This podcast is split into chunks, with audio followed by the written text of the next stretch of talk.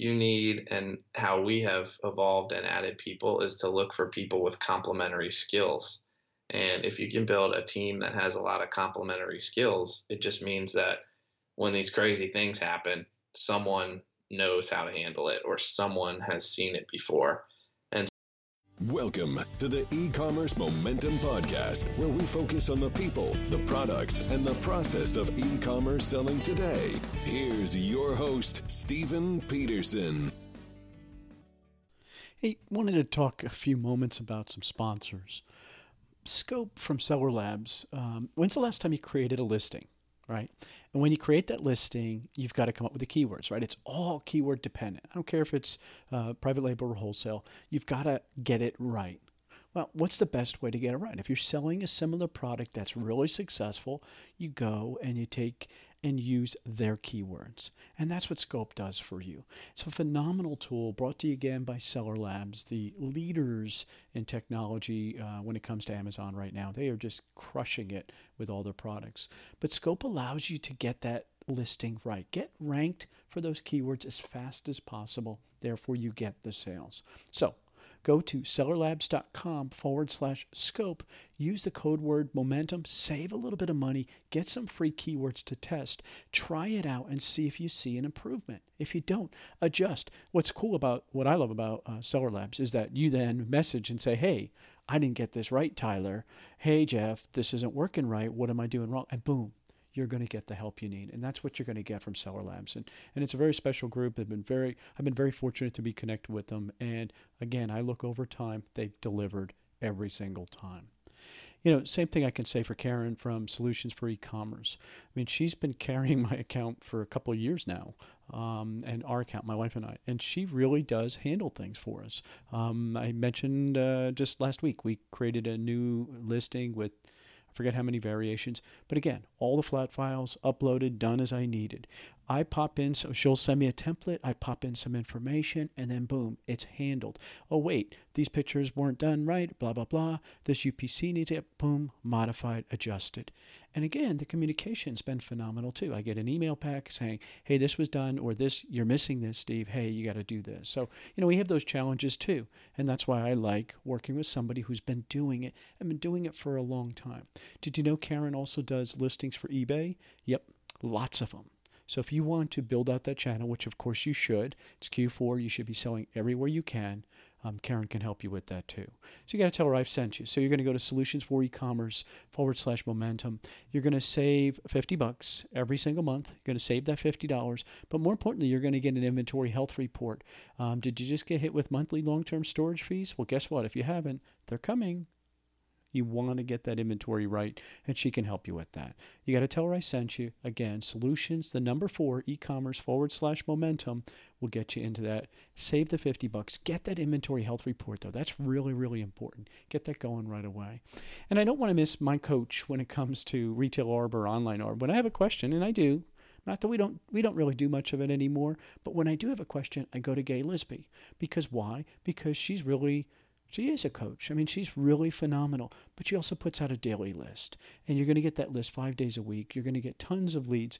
The number of uh, agreed to amount that you're supposed to get, she, she usually gets to those in the four days. And then the fifth day seems to be a bonus most of the time. Phenomenal group, small amount of uh, buyers where this list is going to. And the best thing is the nuggets that you learn. Hey, why is the red one better than the blue one? Gate can help you with those questions. I saw, hey, I got um, I got a, the dreaded letter about a brand. Here's the here's the way you approach it. Hey, receipts. Um, how do you, what's the best practice? I saw her leading instructions, teaching me, the accountant, how to do a better job with it, and it's phenomenal. So it's Gaye Lisby's um, a million dollar selling. Um, I'll have the link in here. You've got to use um, the my my link, and, and it does help me. I don't want to say it that way, but um, it's part of Amazing Freedom with Andy Slamans, Lee Ron, Hirschkorn, and Nate Slamans, so you know you can trust them. Okay, so come out to the website, take a look at it, and you will get uh, savings, and you can get two weeks free right now. Only through my link, you get two weeks free. Try it. You don't like it? I get it. Back off. But right now is the time to make money. Get cash flow going right now. And so join, you get two weeks free. The only way you're going to get the two weeks free is if you use my link. It's on this episode. Come on out and give it a try. You will not be disappointed. Again, you're going to see me in there. So reach out if I can help you too. Let's get into the podcast. Welcome back to the e-commerce momentum podcast. This is episode 343. Andrew Mavraganis. Um, very, very cool. Uh, because I actually know Andrew, uh, met him face to face a couple times, met up at a meetup group. And when you hear his story and you hear how comfortable he is, it should make you pause, right? And, and what I hope you do is you take some reflection time after listening to this episode and sit back and say, huh, am I a failure if I walk away from the business and I go and work for somebody else? Hmm. Not in Andrew's case. Am I a failure because I don't want to be number one, even though I can be number one? Well, not in Andrew's case. Am I a failure if I walk away from a stellar career, which I obviously am very good at and I have a gift for, to take a role that allows me to invest in my family's life at a time that I want to invest in my family's life and the planets align? Uh, Andrew would say that's not a failure. And so I, I'm using that term failure um, because I, I just think that you know as a guy um, a lot of people measure themselves that way. Again we still introduce ourselves hey what do you do for a living? You know and measure yourself that way well i think this is a very healthy uh, time to look inward and sit back and say hmm you know i could do well by myself and you could do well by yourself but together we could do incredible things and man i just hope to see more people partnering up i always say this with andy in our warehouse you know having him in the warehouse with us has been phenomenal for a million reasons and uh, back and forth. He would say the same thing. And so we're better because of it, right? And so to me, that's what you got to start doing and you got to start looking at. And Andrew's a perfect example of somebody who's done that. He's very comfortable with that and very mature about it. And I just, I, I welcome it and uh, I'm very fortunate to get to know him. Let's get into the podcast. All right, welcome back to the e-commerce momentum podcast. Very excited about today's guest. Andrew is someone who I think uh, I think a lot of companies aspire to find because they're looking for somebody with trust, and that's got to be number one. They're smart, they have um, skill sets, and that kind of thing. But more importantly, they're independent and they can find a way to make sure they hardly ever have to go into the office. And I think that that's a science. And man, you're a, you got a master's degree in that. Andrew Mavraganis. Welcome, Andrew. Thanks a lot for having me, and thanks for the uh, complimentary introduction. Is that fair? Oh, I hope so. Um, I'm working on that all the time to be everything that you explained, and I would add that certainly those things that you're mentioning, uh, I didn't like show up on the first day and have all these things, but there's something that I'm working on and continuing to learn. Well, I think it's so relevant to my audience because you know you know my audience is you know mostly Amazon or eBay sellers, um, and they they'd love to be location independent, but they'd love to have talent help them. And it's one of the big challenges because when you have employees and then you have the infrastructure, and we could talk about all that, you know, that adds a lot of cost and it adds a lot of responsibility. Um, when you can add talent and they don't have to be close, they don't have to be in the same state. They could be states away, right? I mean, states, literal states away.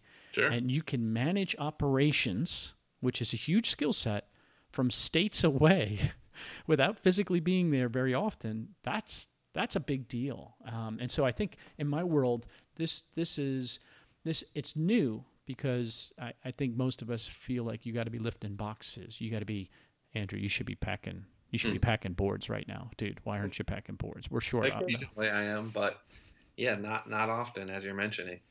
All right, so so we're going to get into this because it's it's probably one of the one of the, the coolest new old things that I've seen. Um, you know, work from home. In the pre-call, Andrew and I were talking about companies. Uh, you know, trying to get rid of legacy costs. It's a big deal, right? So they got this building and they got all this equipment. You know, you have to have a bathroom. My, my, my landlord today brought me new fire extinguishers for my building right? Uh-huh. And so somebody's got to uh, hang them, which I'm going to end up doing. But then they get inspected, and then blah blah blah. All these costs that people don't think about. These are these are real costs, and your competitor, if they don't have those costs, have uh, an advantage over you. And so you start thinking about these legacy costs, um, and companies tried to downsize these things, but not in the e-commerce world. I mean, we we uh, a lot of us use third-party warehouses to do work and stuff like that. But this is a physical location, a physical building that you managed operations from another state. That's phenomenal. Yeah, that's our setup right now. Mm-hmm. Okay, so so that's the, that's the the lead in. Um, to me, I think it's it's one of the coolest things, and I think this is uh, technology advances, and and I, I, and I assume intellect that really helps get us there. So okay, so you weren't going to be running operations; you were going to be a lawyer. You are a lawyer, right? I am a lawyer. I still am barred in Pennsylvania and inactive in the state of Delaware. And so, why law school? What was it that was going to bring you? What was it for you? Yeah, uh, it it seemed to be a good decision at the time. It seemed to line up with some of my skills in the academic world, writing, reading, things like that, and it seemed that I was very interested in pursuing that. Um, I was thinking a little bit about that decision, and and then where I am now, and it's it's kind of a funny story that I used to get these interview questions for interviews for law positions, and they would say to me, "Where do you want to be in X number of years?" And I would usually say something like, "I want to be helping run a business," meaning I wanted to be a lawyer for a business. But what I think it really meant, and what I should have known all along, was that I want to be running a business, which is exactly what I was saying, and not necessarily in in uh, advisory capacity, but in the actual operational capacity. When uh, when you think back to those law school days, was there part of because you know it's it's like I'm an accountant, so so the accounting you know you, you it's very broad, and then you know a lot of people specialize in one thing or the other. Did you were you attracted to one more part of the the law degree than the others? Yeah, well, I didn't have a lot of people that go to school, their parents are lawyers or some other real connection. And so I didn't have that. So I didn't have any type of I'll probably follow in this track. And so in my head, I was always aligning with a business track and I was cool. taking business related classes, tax related classes. And one of my professors even said to me, you know, if you take the right classes, a law degree is as good or better as an MBA. And I'm not going to, I don't need to get into that right now. But the point being that there are a lot of things that you can still learn about business in law school. Um, oh, for sure. 100%. Yeah. And then yeah, I think it then depends is, well, that I, I wouldn't say that you should go to law school to get a business education, but um, there are certainly tracks that get you very involved in business. Well, you know, and to me, you know, I used to be in the newspaper business, and, and we used to get uh, lawyers who didn't pass the bar. you know, yeah. there is that group, right? I mean, yep, for whatever sure. reason, and it is, and, and most of the time they recognize that wasn't the piece they loved. But the most, the best researchers and writers, they were always so gifted. They just had it, and you know, um, and then they go into journalism, realize they can't make any money, and then they write a book or whatever, and those skill sets are phenomenal, um, even in e-commerce because you copywriting, right? I mean, to me, mm-hmm. you know, being having the ability to write. I'm not a I'm not a gifted writer. Um, my wife got me through grad school by editing everything. I mean, everything. I couldn't do anything. Don't tell would, your professors. but it's it's funny. Uh, that skill set is is is really important now. Yet, you know, you think about it, it went away, right? As you know, everything went online, Steve. Right? Nothing's there anymore. Now it's online, but it needs to be well written. And so that's a skill set that really transfers over. And if you studied tax, you know, tax is politics, right? It's not logical. and so if you can understand that and you can understand the way they write it cleverly and how they don't say what they really mean, you know, all that innuendo, those are really strong skill sets that a, a law degree would really help with, right? Yeah, and that's where it can be learning how to read really dense material at a high level or learning how to connect different parts of different writings in ways that aren't as logical as you might think they would be. And then that becomes a skill that you have that you can take with you. And so when i see what my resume has for a law school degree i know that that's something that i'm building off of as my foundation for years to come, and I feel good about that. Does it almost feel like you're advancing the degree now, like real life, in some ways? In some ways, I'm I'm I'm like in a you know there's law school um, excuse me at law firms there's associates and then there's partners. The associates work for the partners. In some ways now I'm both an associate and a partner because I'm making the decisions and doing the work. And I don't probably have the experience that a partner should have but it means that I'm you know I'm doing it on my own and I'm learning about different things all the time. And I'm also getting exposure to all these different areas of business, which also entails some different areas of law. And in a lot of cases, if you're in a certain role at a law firm or at a practice, you might not get the range of exposure that I feel like I can get. Well, 100% because now a lot of that work gets outsourced, right? Because, you know, it's cheaper to get it done um, because it's so it's so automated, right? It's research. I mean, I have a friend who's a lawyer, and he works for a company that does law uh, online junk. I don't know what it is, but it's crazy how much of that stuff is just moved to online, and it's just yeah. basically copy and paste, and so you don't learn anything. And so a lawyer. I mean, I would argue in some cases, now not all cases, this is a general speak, is that that degree is weaker and weaker because the depth of knowledge you don't learn, right? You just copy and paste, and that's there's, there's challenging. yeah, there's a lot to that, but yeah, I think the answer is that it's probably an industry that is resisting or has resisted change, and it could be one that, as a result, is ripe for some change. So we'll see what that means. You know, it's interesting. In in my interviews, I think I've had two or three. You might be the third uh, maybe fourth uh, lawyer that has you know went to law school. Uh, some of them were going to fight justice, and they were going to you know, and then they got there and they're like, ooh. I don't like this. I don't mm-hmm. want to commit the rest of my life. I I'd like to have a family, Andrew. You mm-hmm. know, those kids would like to see their dad. Mm-hmm. Now you have a family. I do. Right? I have a two-year-old and a, a two-year-old son and a five-month-old daughter. They're about two years apart. And you get to see them every day, don't you? I have a lot of flexibility. I've been around. If they get sick, I'm I'm helping out. Um, I pick them up from daycare when they're there, and I can be around in the morning. And yeah, I, it gives me a lot of flexibility, and I really enjoy that and value that.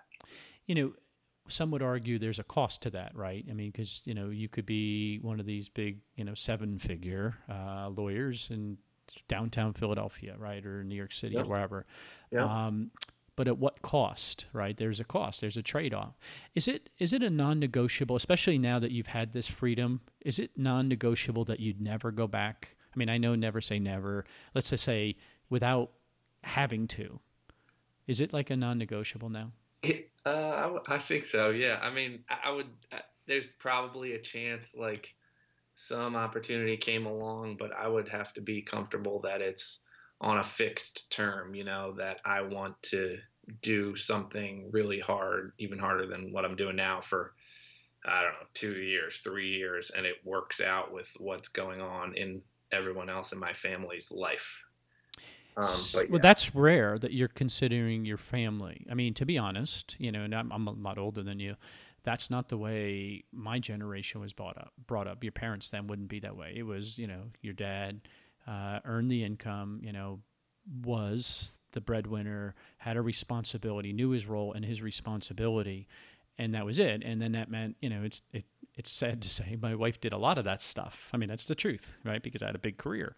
Yeah. Um, it's different today. That that it's like the formula has all these outside um, pieces now um, that change that formula. You think it's for the better? I mean, when you talk to your dad about this, what was what does he say? Well, that that's how my family was growing up. That my dad was working full time, and I'm one of four, so my mom was taking care of four kids, which is definitely not any small task either. Um, but now I always and I always thought that that would be my life, and that was the vision I had, pretty much because that is what I knew. And so now here I am, and my wife um, she works full time too. We met in law school, so she's doing her thing and I'm doing my thing, and it gets us into these situations where, okay, we have to make this part of what she's doing a priority and maybe it's for a little while or a longer while and then another situation where it makes part of what I'm doing a priority and we need to get a couple things in order so that I can do this and I think I consider it for the better. I consider it uh, a partnership and um, you know you're just trying to figure out what each of you do well and allow yeah. those them to do that well and and stay out of the other person's way sometimes. And then if you need to help them and help each other, then you do that too. You know, as you said that, that's exactly what I was thinking in my head. It's like you finally get to use your strengths and she gets to use her strengths, right? Which are always different. And it's not, oh, it's not her job or his job. I mean, to me, that's that's such a healthy place. And I would imagine, now I'm gonna make I'm gonna make a leap here, that a marriage that has that in it versus especially in the law field, right, where there's probably a lot of pressure, a lot of long hours. I mean, well, not a lot of long hours, a long hours, period. I mean, mm-hmm. enormously mm-hmm. long hours. Um, I imagine marriages don't last very long or they're very difficult to have a deep relationship, I mean, a real meaningful marriage, um, as opposed to what you're describing. Well, I hope there's a lot of different ways that people do it, and there's a lot of different people and different successes and different value systems. And so I can speak to mine, and this is what I'm going for, and I'm happy that we're in this direction. So when you went to your wife and said, "Hey, honey, I've got a big idea. I'm going to go sell Beanie Babies on eBay. Um, what do you think? I'm going to leave my law job and I'm going to go do that." Is that is that the way the conversation went? Well, it's funny because I was this is something that I had been. We didn't really even get to how I started out and how I got connected and how really it's my friend who is the founder, and then I was there listening, advising, helping out as early as the business pretty much started, and then um, so I was still working, but over time I was looking toward the future, thinking, yeah, this could be something that I'm doing full time, and so I was helping out before my wife and I were even engaged. And I was telling her, I was letting her know before we even engaged that this is something I'm seriously considering and actually very much hoping can happen. And so if you think you're marrying this person, I'm letting you know that it, you're probably marrying this person. And obviously she was fine with that. But the conversation and the road and the path were were set out a little bit ahead of time. When when you think if she was to describe it, uh, it, would she say that you're in the role you were designed for, as opposed to, especially because she knows the law so well, right? Because she has similar degree. So would she say this was your path, 100 percent? I think so. Yes. Uh-huh. That's pretty cool. Yeah. All right. So I was trying to lead you there with the Beanie Babies. You didn't bite. You you went back on the uh, thing. So let's talk about how you did get into it because I think it is a cool story. Um, and uh, he doesn't sell beanie babies. Everybody listening are like, "What is that?" He didn't walk away from law school for that. So, so you started advising. A friend of yours came, and was he? And, and I, I don't know him, so I'm going to say this. Yeah. Um, but when I think about the business that you're in, it sounds like he would be a California beach guy, uh, wearing shorts, cut off shorts. They have to be cut off, and they can be frayed probably and sandals. Never wears shoes always wearing sandals. Serious tan great sunglasses um, and probably the brightest white smile. Is that a fair description of your partner? No that's closer to the opposite than the actual. That's funny. Now see that's what i would think. Yeah because I think the biggest problem with your story is that he and I were high school friends and we grew up in Lancaster, Pennsylvania. So there's not a lot of surf there, is there? We definitely weren't surfing there at least, but it was one of my high school friends and we played on sports teams together growing up and we did a lot of the sports that we sell to the you know the customers and the sports that we sell to and we would do things like skiing wakeboarding and we would get to the beach and surf on the East Coast together. And so we had this very much shared interest in outdoor sports. And so him being a engineering mind, not uh, hey dude, what's up kind of mind, designed uh, a storage rack for his wakeboards, thinking that hey, I need to keep these organized uh, in my house. And when he designed it, he wanted to sell it, and this was 2009, and there was a lot of opportunity online, and um, Amazon wasn't huge, e-commerce hadn't really boomed yet, and so he said, "Well, I'll start my own website, and I'll start selling this rack I made." And so that website was storeyourboard.com, and he started with one product, and um, rather than hanging out selling only his rack, he started to bring together some of the California bro dudes who were living in California making a surf rack or two in their basement. He started reaching out to all these different guys saying, Hey, I have the place to sell your racks. And he gave a lot of these manufacturers um, a sales channel that they didn't otherwise have. You know, some people listening, right? Uh, uh, most of the people listening here are all entrepreneurs. Would you say that you're an entrepreneur? Yeah, so, uh, because here's the deal: because you're you're helping somebody else's company, somebody else's vision, Andrew. This was somebody else's. I, I know you have an interest in it, but mm-hmm. he he cast the vision, he created it. He was the he was the guy, and you're not. Yeah, not. I don't. I uh I, I sometimes I've looked up the definition of entrepreneur. There's so many different de- definitions. Um, I, I, think the word is a little bit honestly overused, and mm-hmm. I don't.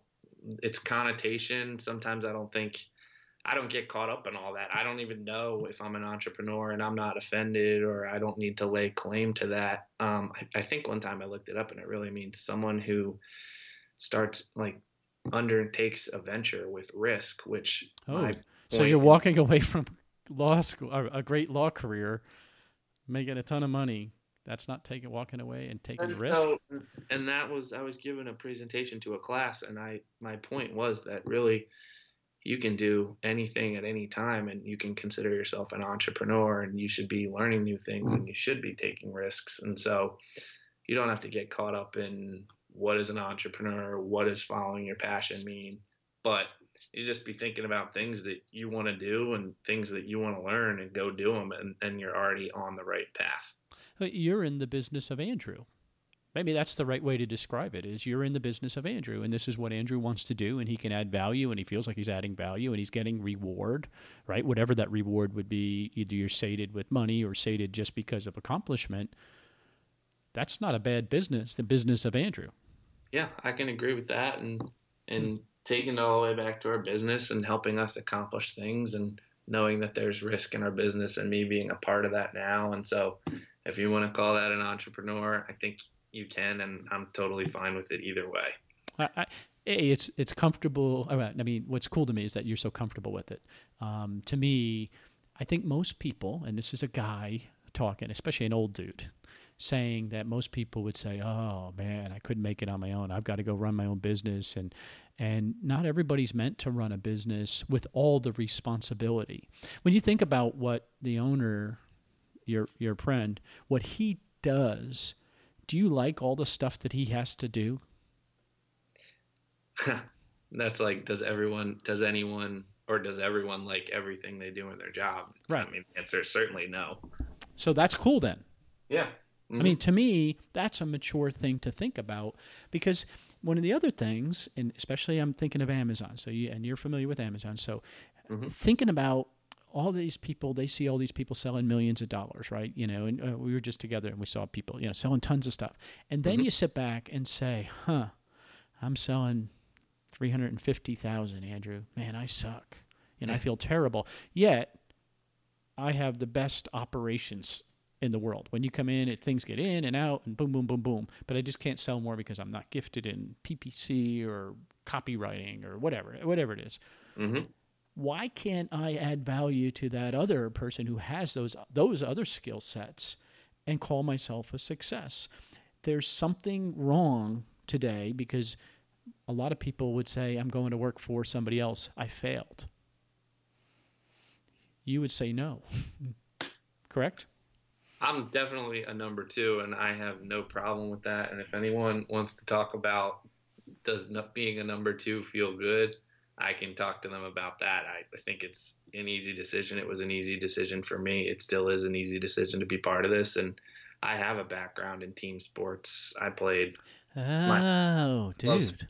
you know, I love. I played sports. I played a college sport, high school. I still want to be playing sports and outside and doing things, and that's a big part of my life. And so when I look at what's taking place and um, where I am. I just know that I'm part of a team and I'm trying to be a part of a really great team. And I think that's what we're building. And so if, if you, if you're not comfortable being the second best player on a team or I don't yeah. know, fourth best player on a team, you know, I, I don't even know. We have a lot of good other people too. So I don't even need to put myself in the second best player, but I think being part of a team and being part of a successful team for me has always been a goal of mine higher or above than just being an individual success.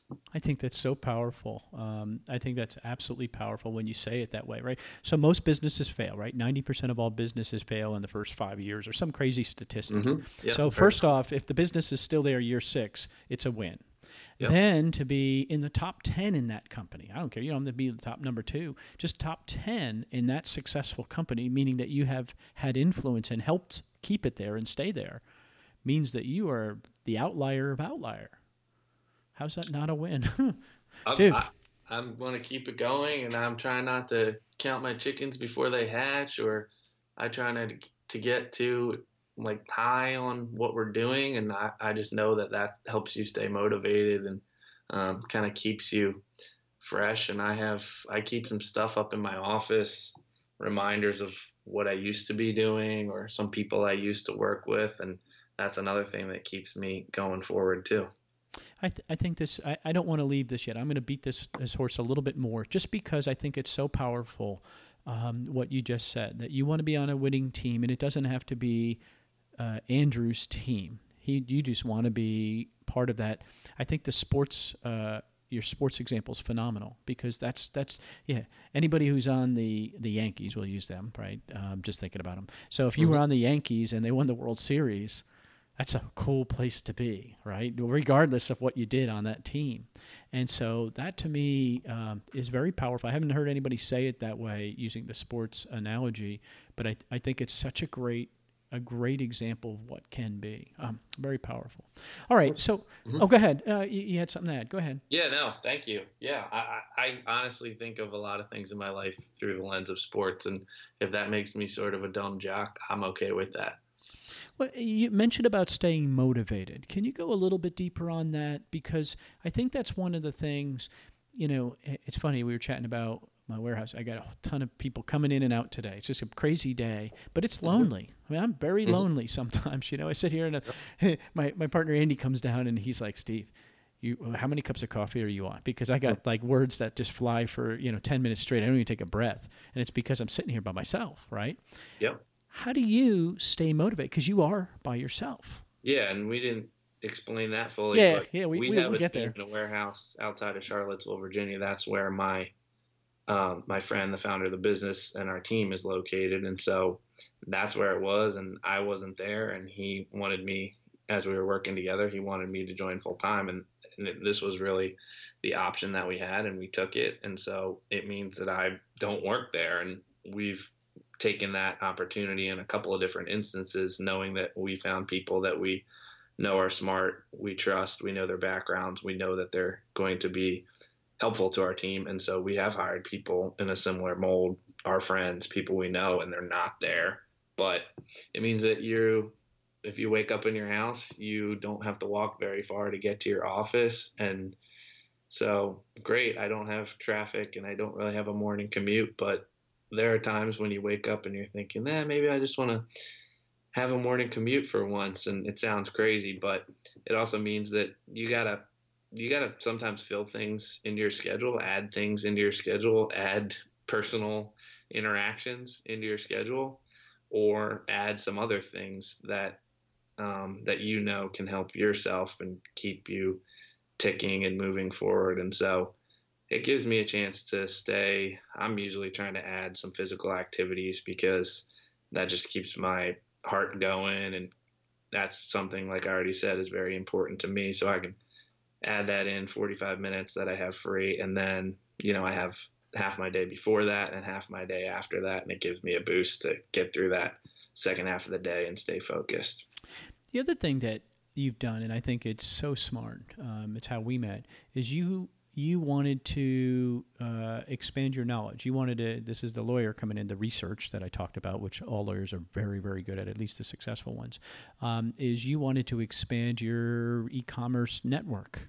And so mm-hmm. you created a meetup on meetup.com, and, and it's in Lancaster, PA. And that's the one I referenced a couple times. I've referenced it um, in my groups just to say, hey, if you're in that area, uh, reach out. And if you are, message me, and then I'll connect you.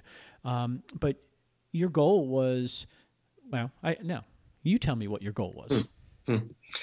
My goal was to meet people who are doing things that I'm doing or doing things similar and knowing that there's always more to learn from other people, and especially people who have already done what you're doing. Like there are all these different businesses out there in the world that are doing many of the same things. They're facing many of the same challenges, and so why not get a couple people together and talk about how they went and solved this challenge or what challenge they're might they're faced with that we might be faced with in six months or a year. And so, yeah, it's all everyone knows also that expanding your network, you don't always know how valuable it is at the time, but it's always more valuable down the road. Yeah, and it's been uh, I think we've met twice, and uh, both times have been really phenomenal for me. Um, and it's like like you said, you know, here you think you know a lot, and then all of a sudden you meet somebody else, and you're like, oh wow, I didn't even think that way. You know, one of the one of the cool things that I'm seeing and I'm hearing is this comfort you have of managing tasks um, from afar. How do you? How, what what tools do you, you use? Um, again, so make sure everybody hears this. Their warehouse their distribution, their I don't you manufacture there too. I mean, it's light manufacturing maybe is the right term to use. Not there, no. You know, you got to put things together. Okay, so mm-hmm. it's it's imported, whatever, um, but it's distributed out of there. I say it that mm-hmm. way. And yeah. so, but it's states away, and you're the operations manager. Is that correct? Mm-hmm. Yeah. Most people yeah. would sit there and say, "Wait, wait." He's the operations manager, and he's not physically in the operation. Yeah. So it just it just is what it is when when you're small and you don't have that many people and and that's the role I can be valuable in that's where I started right but over time I can tell you that we're adding more people and it's getting bigger and so we may have to retitle the operations manager to someone else that's down there and that can be fine because as you grow a small business and or as you grow a business um, like there's there's slices of pizza.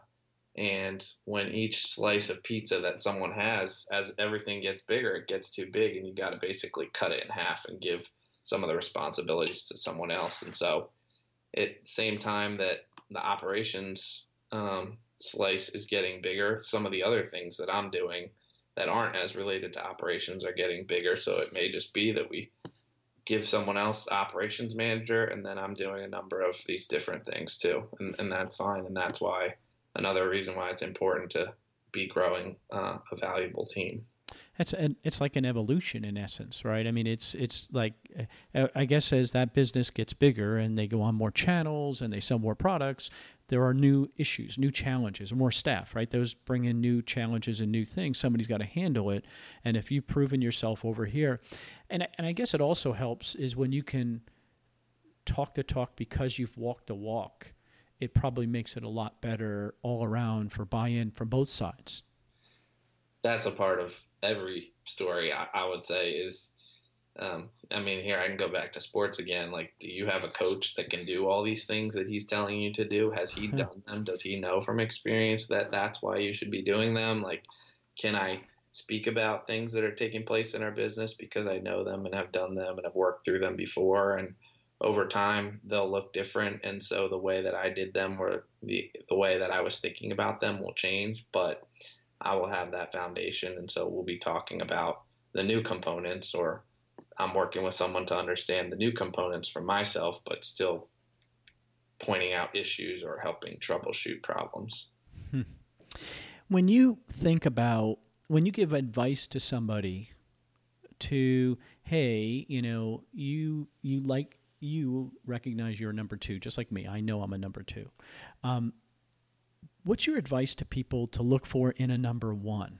And if that's an unfair question, because I don't want you to talk about your guy and air bad, bad laundry or you know what I mean, no, dirty laundry. But I mean, just saying, it's like what's what what should people be looking for if they're saying, hmm, I'm having some success, but it's not as fulfilling what I'm doing. I love this piece that everybody else says is the worst part of the business. So uh, I'll give you a good example. I love packing boxes. I'm not me, but I'm just saying there's people that just love it. They just love it. They're good at it and they just enjoy it. Um, but yet we're all told there's no value in packing boxes, Andrew. That's that's ten dollar an hour work or fifteen or my my in my neighborhood in Carlisle, you know that it's twenty five dollar an hour because of oh, all the warehouses. Uh-huh. But but there's no that's not what you should be doing. You should be working on your business, not in your business, Andrew. So what what's your advice? Yeah, I will stand by what you said about there need to be people working on your business while there's people working in your business too. And and that's a big challenge is to when to add more people working in your business or how do I insulate some people to make sure that they have time to work on their business. But setting aside the number one, number two thing, I think I can say it a little more simply is that you need and how we have evolved and added people is to look for people with complementary skills. And if you can build a team that has a lot of complementary skills, it just means that when these crazy things happen, someone knows how to handle it or someone has seen it before. And so we built a team with an engineer, a lawyer, a programmer, um, and, and things like that, and, and just build out from there as our base. And so we've always been, we've always had that in mind that, hey, who's someone that is going to add additional knowledge or additional value to our team? Like, who's someone that thinks different? Um, are, are, you looking at the gaps? I mean, are you saying that you know, for example, uh, he, your your partner was the engineer. Um, so, but when uh, what was the other person you described? I got the lawyer and the engineer, pro- programmer. Okay, so when you're looking at the programmer, it's saying you know, uh, IT has become such a huge piece of our business because you don't have a physical retail store. Sure. So, is that the gap you said, hmm, sure. we could all yeah. learn this? Oh, or. well, or we could learn it. We could pay someone a bazillion dollars over the next how many years, or we can add someone to our team. So, yeah, no question. That was something we were talking about. And hey, do we know anybody that can do this? Do we know anyone that has some flexibility to do something that might otherwise be crazy that some people think we're doing? And yeah, that was part of the conversation. And that was someone we identified as one of our friends who we thought could be a part of it, and that's what happened. That's it's interesting you say that because that changes it potentially changes the relationship, right? You you called him a friend, mm-hmm. but now he's an employee. and does that how does that transfer over? In the old days, I knew what it used to be like, but now is it different today?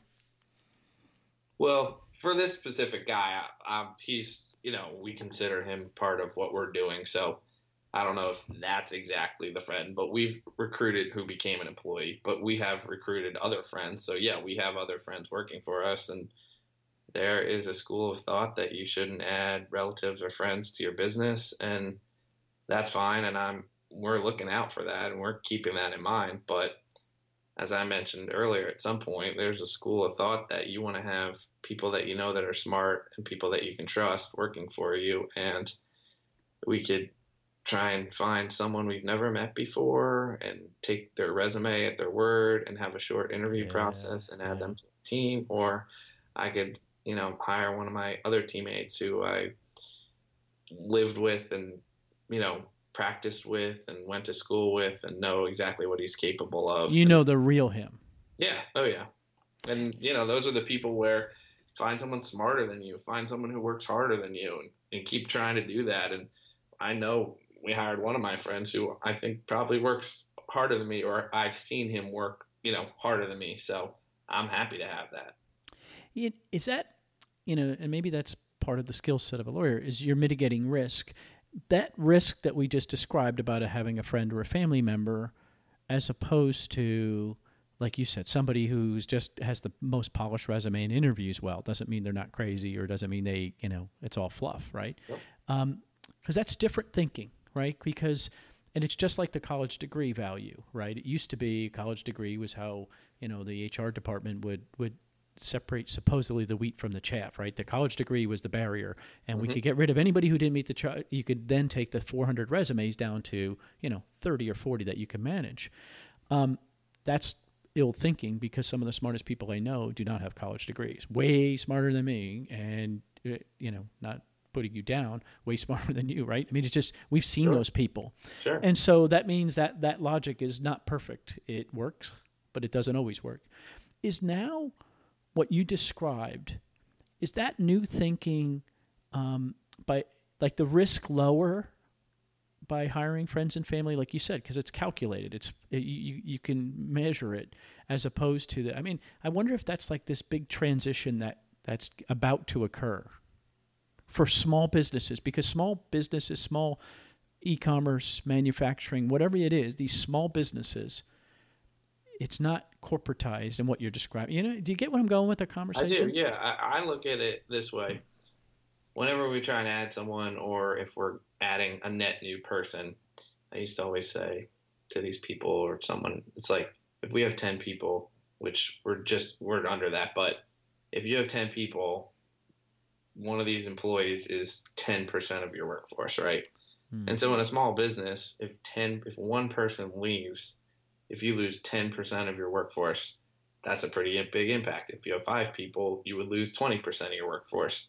And so another thing that we look at is, hey, we don't have this perfect system. We don't have, we're not as smooth as this big company. And so things might be a little herky jerky at sometimes. Like we don't have everything completely perfect, but and so for someone from the outside to come in and they might get spooked by something or they might think, oh, this isn't the right environment for me. And then they move on. And after a short period of time, we're down 10%, 20% of our workforce.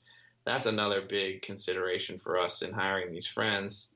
We know some of their situation. We're very upfront and can be honest about here's what's what it looks like now. You know, here's what it could look like, but we definitely can't guarantee that. And is this a fit for you and your life? And can you take some of the value out of the flexibility that we're offering and apply it to your life so that we can get together for two, three years, hopefully at a minimum, and know that we've got that spot in a good shape for a period of time. So it's setting boundaries with expectations to me, that's very healthy on both sides. Very healthy. I hope that's what we're doing, but that is certainly our goal. Can you talk a little bit about managing from afar? How you know? I'm thinking about like what is what does Andrew's day look like, uh, or a week might be a better example, um, because you know, like you said, it's a smaller company, but you've got a lot of moving pieces that you've got your hands in. Can you talk us through that? Because you're managing from afar. Um, is technology the key? Yeah, for sure. Mm-hmm. It's it's it's like everything is should be around the ability to collaborate on things, you know, or at least the hmm. ability to share. Maybe is a better word because collaborate means oh two people are always working on two or more people are always working on something. So I don't. That's probably not actually what takes place, but the ability to share all these things that different people are working on that that probably is what takes place. And so how do we share documents? How do we share spreadsheets? How do we um, have conversations? How do we show what some people are doing? How can I look at that but not having to ask that person? Um, and so, yeah, it's it's a lot of that. It's a lot of staying organized. You know, check in with people, go over some things, but then definitely trusting them to have independence to get those things done. And a lot of times that's like, hey, let's have you know our meeting list or have a list of things we're working on or a list of priorities. So you can work on those things. I can review them. I can make my comments and then you can keep working. And i'm not trying to interrupt people. I'm not trying to yeah um, you're not going to say hey you know oh you should lift your shoulder a little. Oh that should be to the right right? You're not in the minutia um, you're so, looking at it at a higher level. Yeah i don't know what people are wearing or i don't know you know i don't know things like that and that's okay and that's something that I think comes from the top down with my partner, and um, that's what we want. I don't know if we can. I don't know if any company can be like that forever. Well, that's the thing. Is that is that a risk, right? I mean, is Yeah, that sure. one of the things that you guys got to consider as you're growing, and you guys are growing well? Is it is it like one of those fearful things? there's there's a number of things as a company matures that are going to change, and I don't know it from experience. Well, I don't know what those things are going to be in the future, but I've seen some of that happen already, and it you know makes me realize that things may change over time, and try and try and understand what our people are going for and what our team's going for, and and do the best we can. And that's all we can do. Has uh, with with a small team, do you do you feel like everybody gets their chance to add to the conversation? I mean, it, to me, I think there is that optimal size, and it sounds like you guys are pretty much there, at least for now. Um, and then, how do you encourage that? Yeah. Yeah. I, I still think, you know, there still are different conversations. You know, not everyone on our team is a part of every conversation. Sure. That, I think that's any team, right? And it wouldn't make sense to have 10 people a part or nine people or eight people a part of every conversation. But there are definitely conversations about things that are taking place that are important that somebody, you know, each person on our team is part of an important conversation. And so how do I encourage that? Well, I want to give them as much responsibility as possible. I'm happy to give other people responsibility. I don't know if you've worked in places or heard stories about, well, you can't do the things that your boss does because those are his and he needs to get the credit for those so he can get promoted, whatever that is. Like, I certainly am not, you know, trying to hold on to things, trying to keep things away from the people that are on our team. First of all, I'm very comfortable that you know my my business partner understands that whether I'm doing it or they're doing it or I'm managing it, you know, we certainly have a level of trust that I'm totally fine with everyone on our team doing a lot of things. And that's how I try and encourage it. I try and bring them into conversations as soon as possible, not have the whole conversation and then bring them in. Things like that. Like I want them to be I say, "Hey, I'm going to do this first part or I just kind of connected with this person, so I'm going to have a conversation." And then as soon as I'm done with it the first time, it's yours. So pay attention and then you're going to be doing it. Hmm. That really does matter then how like you said that that person's 10% of the team. It really does matter to have that person having that comfort with themselves being able to to make decisions and knowing that you have their back. I mean, to me that's very powerful. Hmm. All right, so so I'm sitting here thinking about you know how we can add value to the listeners. Um, so what we're talking about is a pretty successful company, and, and he already said the name StoreYourBoard.com. So you go check it out. They've got a ton of SKUs. Um, majority of your sales are not on Amazon, right? They're on Yep. the website. Yep. Um, you guys are the experts. You got a broad a, a, a broad reach across uh, product lines uh, across sports, uh, from surfing through fishing, and, and you touch so many of them. Um, it to me, when I look at your business, you guys are doing so much right. I mean, it's phenomenal. And again, you're doing it um, without that heavy hand. And I think there's a lesson here that you do have to have that level of trust. You got to pay well, and you got to have the right people, and all those magical formulas.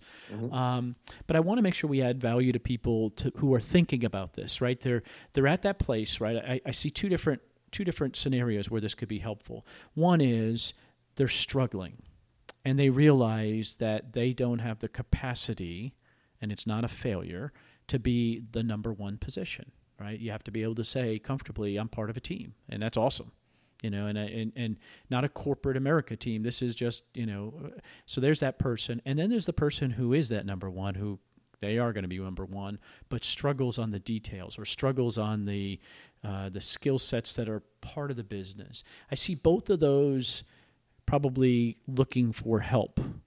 What do you think you could offer to both scenarios? Do you get what I mean? Mm-hmm. Yeah. Well, starting with the person that's struggling, one thing I always try to keep in mind is that um, this is a you know a line I've heard, a quote I heard, but success is not excuse me, success is not a straight line, and so I can for sure tell you that we're we've struggled through things, and so if you're struggling through something, it doesn't mean that your prior accomplishment wasn't a good accomplishment. It doesn't mean that you're not going to accomplish more in the future, but it could mean that you should be considering, well, you know, where could this be by myself? I mean, in, in both cases. Oh, like like what's the potential? Yeah, it, I, I, mean, when I heard your question, I was thinking, well, kind of measure up your potential and, and say, is this better with just me or just me and two virtual assistants, or is this something I'm thinking about long term, and I should start thinking about more people. But um, then, but then, aren't you failing? I mean, uh, you know, I'm thinking about um, our independent businesses here, right? They're saying, you know, well, you know, Steve, you know, my potential's 300 grand. That's the best I think I can do. When I look at everything, and I, if everything went right, and I made all the right things, I see 300 grand. And if I get 20 percent of that, man, I can go sell. Cell, I always say this: you can go to AT and T and sell cell phones, non-commission, and make that much money right? Huh. So that's one thing. You want to be really cautious about that, right? If that's what the most potential you have. But Andrew's saying you're not failing then, right? You're just recognizing it, and that's okay. That's part of it, and uh, so I guess if if you're at sixty thousand and that's not good for you, well then you're, you're having conversation about what is good for you, and then how do you get there? And so I don't know. As you mentioned, a lot of businesses don't succeed. So is it that it's the business you're in, or is it you, or um, do you just need to keep learning things? And yeah, I don't have the perfect answer for that. I think I would always default to try and be learning more things. Um, well, it's it's you doing this meetup, right? You have no gain in it, right? There's no upside for you other than you learn, right? I mean, that's it. I mean, mm-hmm. to me, that's putting yourself out there and you got to spend 20 bucks to keep it going right and mm-hmm. and, and yeah. so it's you're out of pocket and yet the goal is and you're investing quite a bit of time um, because you want to increase your uh, uh, abilities to me that's that's a good example of something that you're sticking your neck out um, and it's almost like faith in a weird way right sure you know hmm. yeah well and it it worked out. It kind of worked out faster than I even thought. The the first or second one I ever did, we had four people, and I was a bit surprised that four people could come together at the same time on a Friday morning, out of nowhere, out of not knowing who I was or what the heck this was. But they got together, and now we can share different things and we can learn different things. And I think also that there's more people out there anyway. So I was surprised that four is our base now, but why not then four more? Right. Why not eight?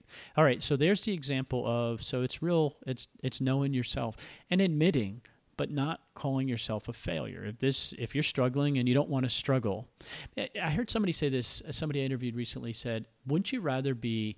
Uh, uh, 10% owner or, or part of a, uh, a successful business as opposed to being 100% owner of a struggling business. Mm-hmm. like, I like that one. Sure. That's, that's yeah. A, yeah. Okay. Yeah. Sure. That, okay. Yeah. That makes sense. All right. So that example I think is, is being honest with yourself, looking inward and saying, all right, what's the yield? What's the potential?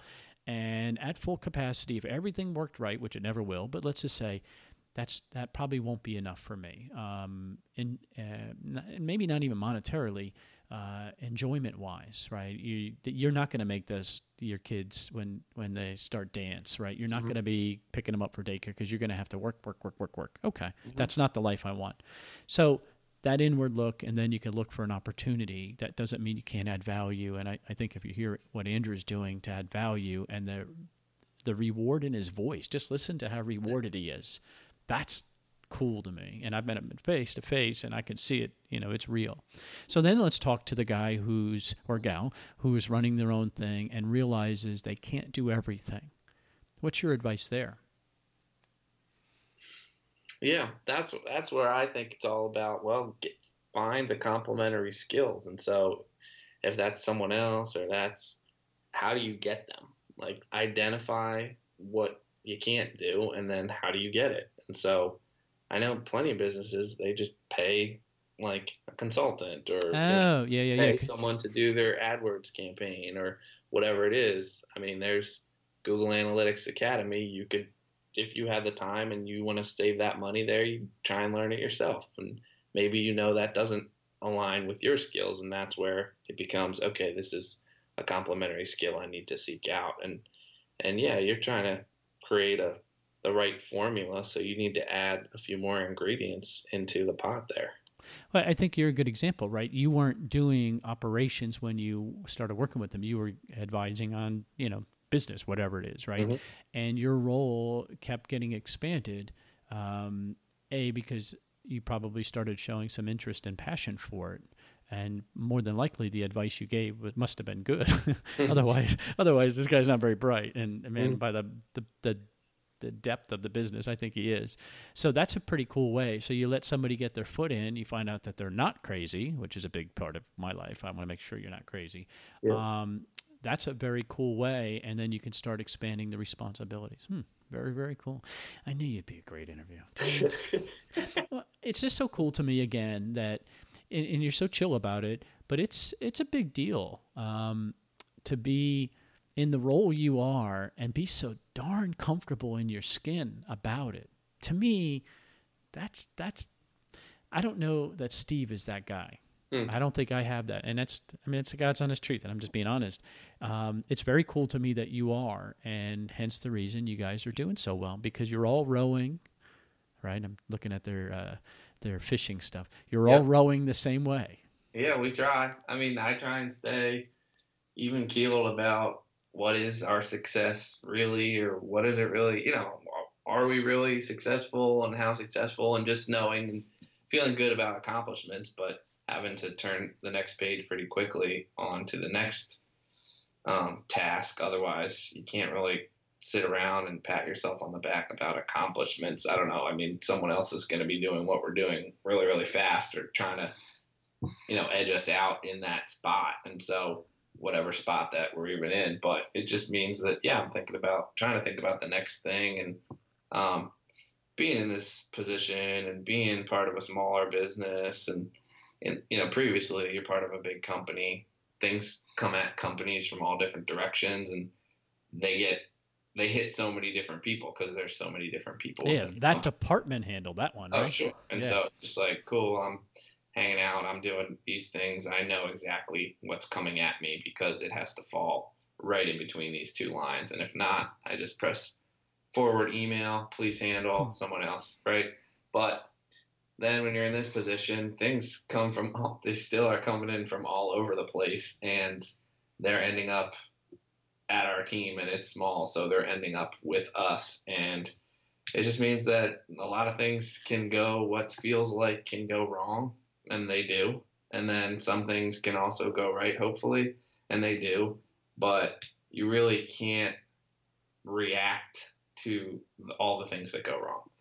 Or you can't react in a way that anything that goes wrong is going to distract you from doing something right because then you will never do anything right. And so you have to be able to take I'll go back to more and more sports analogies, but over the course of a fight, a boxer, right? How many times does he get punched? Right. I don't know, a hundred, A lot. hundred. And what is he trying to do? He's trying to land more shots than he gets punched. And so, in many ways, if you're landing more shots than you're getting hit, you can win that fight. And so, uh, we're getting taking shots all the time. I, I can tell you that. And we're trying to you know, if you if you go down, if you let a shot take you down or distract you from trying to land your own shots, you can't win and you can't succeed. So I just try and let the shots kind of I just take them and just try and move on. You know, I think I think the the sports again being part of a team. I think there's value I had not thought of um, not being a sports guy, and so I missed all that, and and I can see it. I mean, it's definitely a weakness. Um, and then I think the law background also um, probably fares well for this stuff um, because you guys, like you said, you're getting you know your competitor. You have competitors just like everybody else, right? Um, and most of your business comes from your own website. So you got traffic issues, you got all those myriad of things you got to worry about and do, and yet you still have all the competition we all have too. And so, to me, that law degree, um, that background, the ability to understand that, uh, was it, um, uh, the law what what was that last politician who said well the law is not really the law or it was something recent right? There was somebody who was saying well that's not really the truth isn't the truth or something Well, crazy right? Always- wasn't there something like that right? It depends what the definition of is is. yeah there you go yeah. And so but it's the truth though about your ability to deflect and say okay let's give it its perspective we got to deal with it but that doesn't mean everything's wrong so let's go on. Um, that optimism i think that comes from that that degree or that training i think is is very healthy um, dude i'm I'm I'm absolutely blown away. Um, again, he mentioned the the site. It's called Store Your Board, um, board B O A R D Yep. um, dot com and go and take a look because this is a company that's doing it right. Uh, their business is their business. They own their customers' uh, information. They're very protective. Um, they offer warranties to make sure that things are um, handled right. And so, you know, yeah, you can go to Amazon, which is great and all that kind of stuff, but also you can go here and you can trust us. And they've built that trust over time because they're enthusiasts. So I think this is a very cool example of what can be. Um, because in and also in my world, as you know, uh, a lot of people are like, "Wait, I don't want Big Brother. Uh, always making the decisions for me because they don't consult with me," and so so there's good and bad, right? Um, so I think it's phenomenal. I'm I'm so impressed, and again, I'm more impressed with how comfortable you are um, knowing yourself and i think i think more people can do that. All right so if somebody wants to follow up with a question what's the best way to get in touch with you? Um, I'm happy to take an email directly to me at andrew at storeyourboard.com. Andrew, all right, and I'm going to put that out on um, on this episode um, Sure. because I I just think again there's a whole bunch of people that are probably like, man, how do I pull the trigger, or you know, how do I know when it's that IT person or that marketing person or whatever. Um, Yeah. And I think that these are the kind of questions that you know you've uh, we've had that marketing question, and, and it was cool Yeah. your explanation. So I think those are the kind of things that you might get some questions on. But man, I really appreciate you taking the time. I mean, it, I really mean it, and I think it's it's phenomenal what you're doing. Love it. So Absolutely love it. And this was um, the first time I ever did something like this. So I'm learning something new. It was a good experience and I enjoyed it. Take care. Wish you nothing but success. Thanks. Very cool guy. Uh, very cool. Again, if you're in the Lancaster area, let me know. Message me, and I'll uh, get you linked up because uh, we meet about once a month, and there's four of us right now. And actually, I think Andy said he wants to come, so that would make number five. Um, it's a very neat group, different uh, thinking. You know, again, go look at their website. That's the capacity that uh, these people are working at in this group. All different kinds of revenue streams, all different kinds of thought patterns, all different places in their business. Um, and, um, you know, uh, I think that that finding that being part of that and being and just sitting there as a fly in the wall and absorbing that is going to make you a better seller going to make you a better person and i'm much richer for getting to know andrew so ecommercemomentum.com ecommercemomentum.com take care Thanks for listening to the e-commerce momentum podcast. All the links mentioned today can be found at ecommercemomentum.com under this episode number. Please remember to subscribe and like us on iTunes.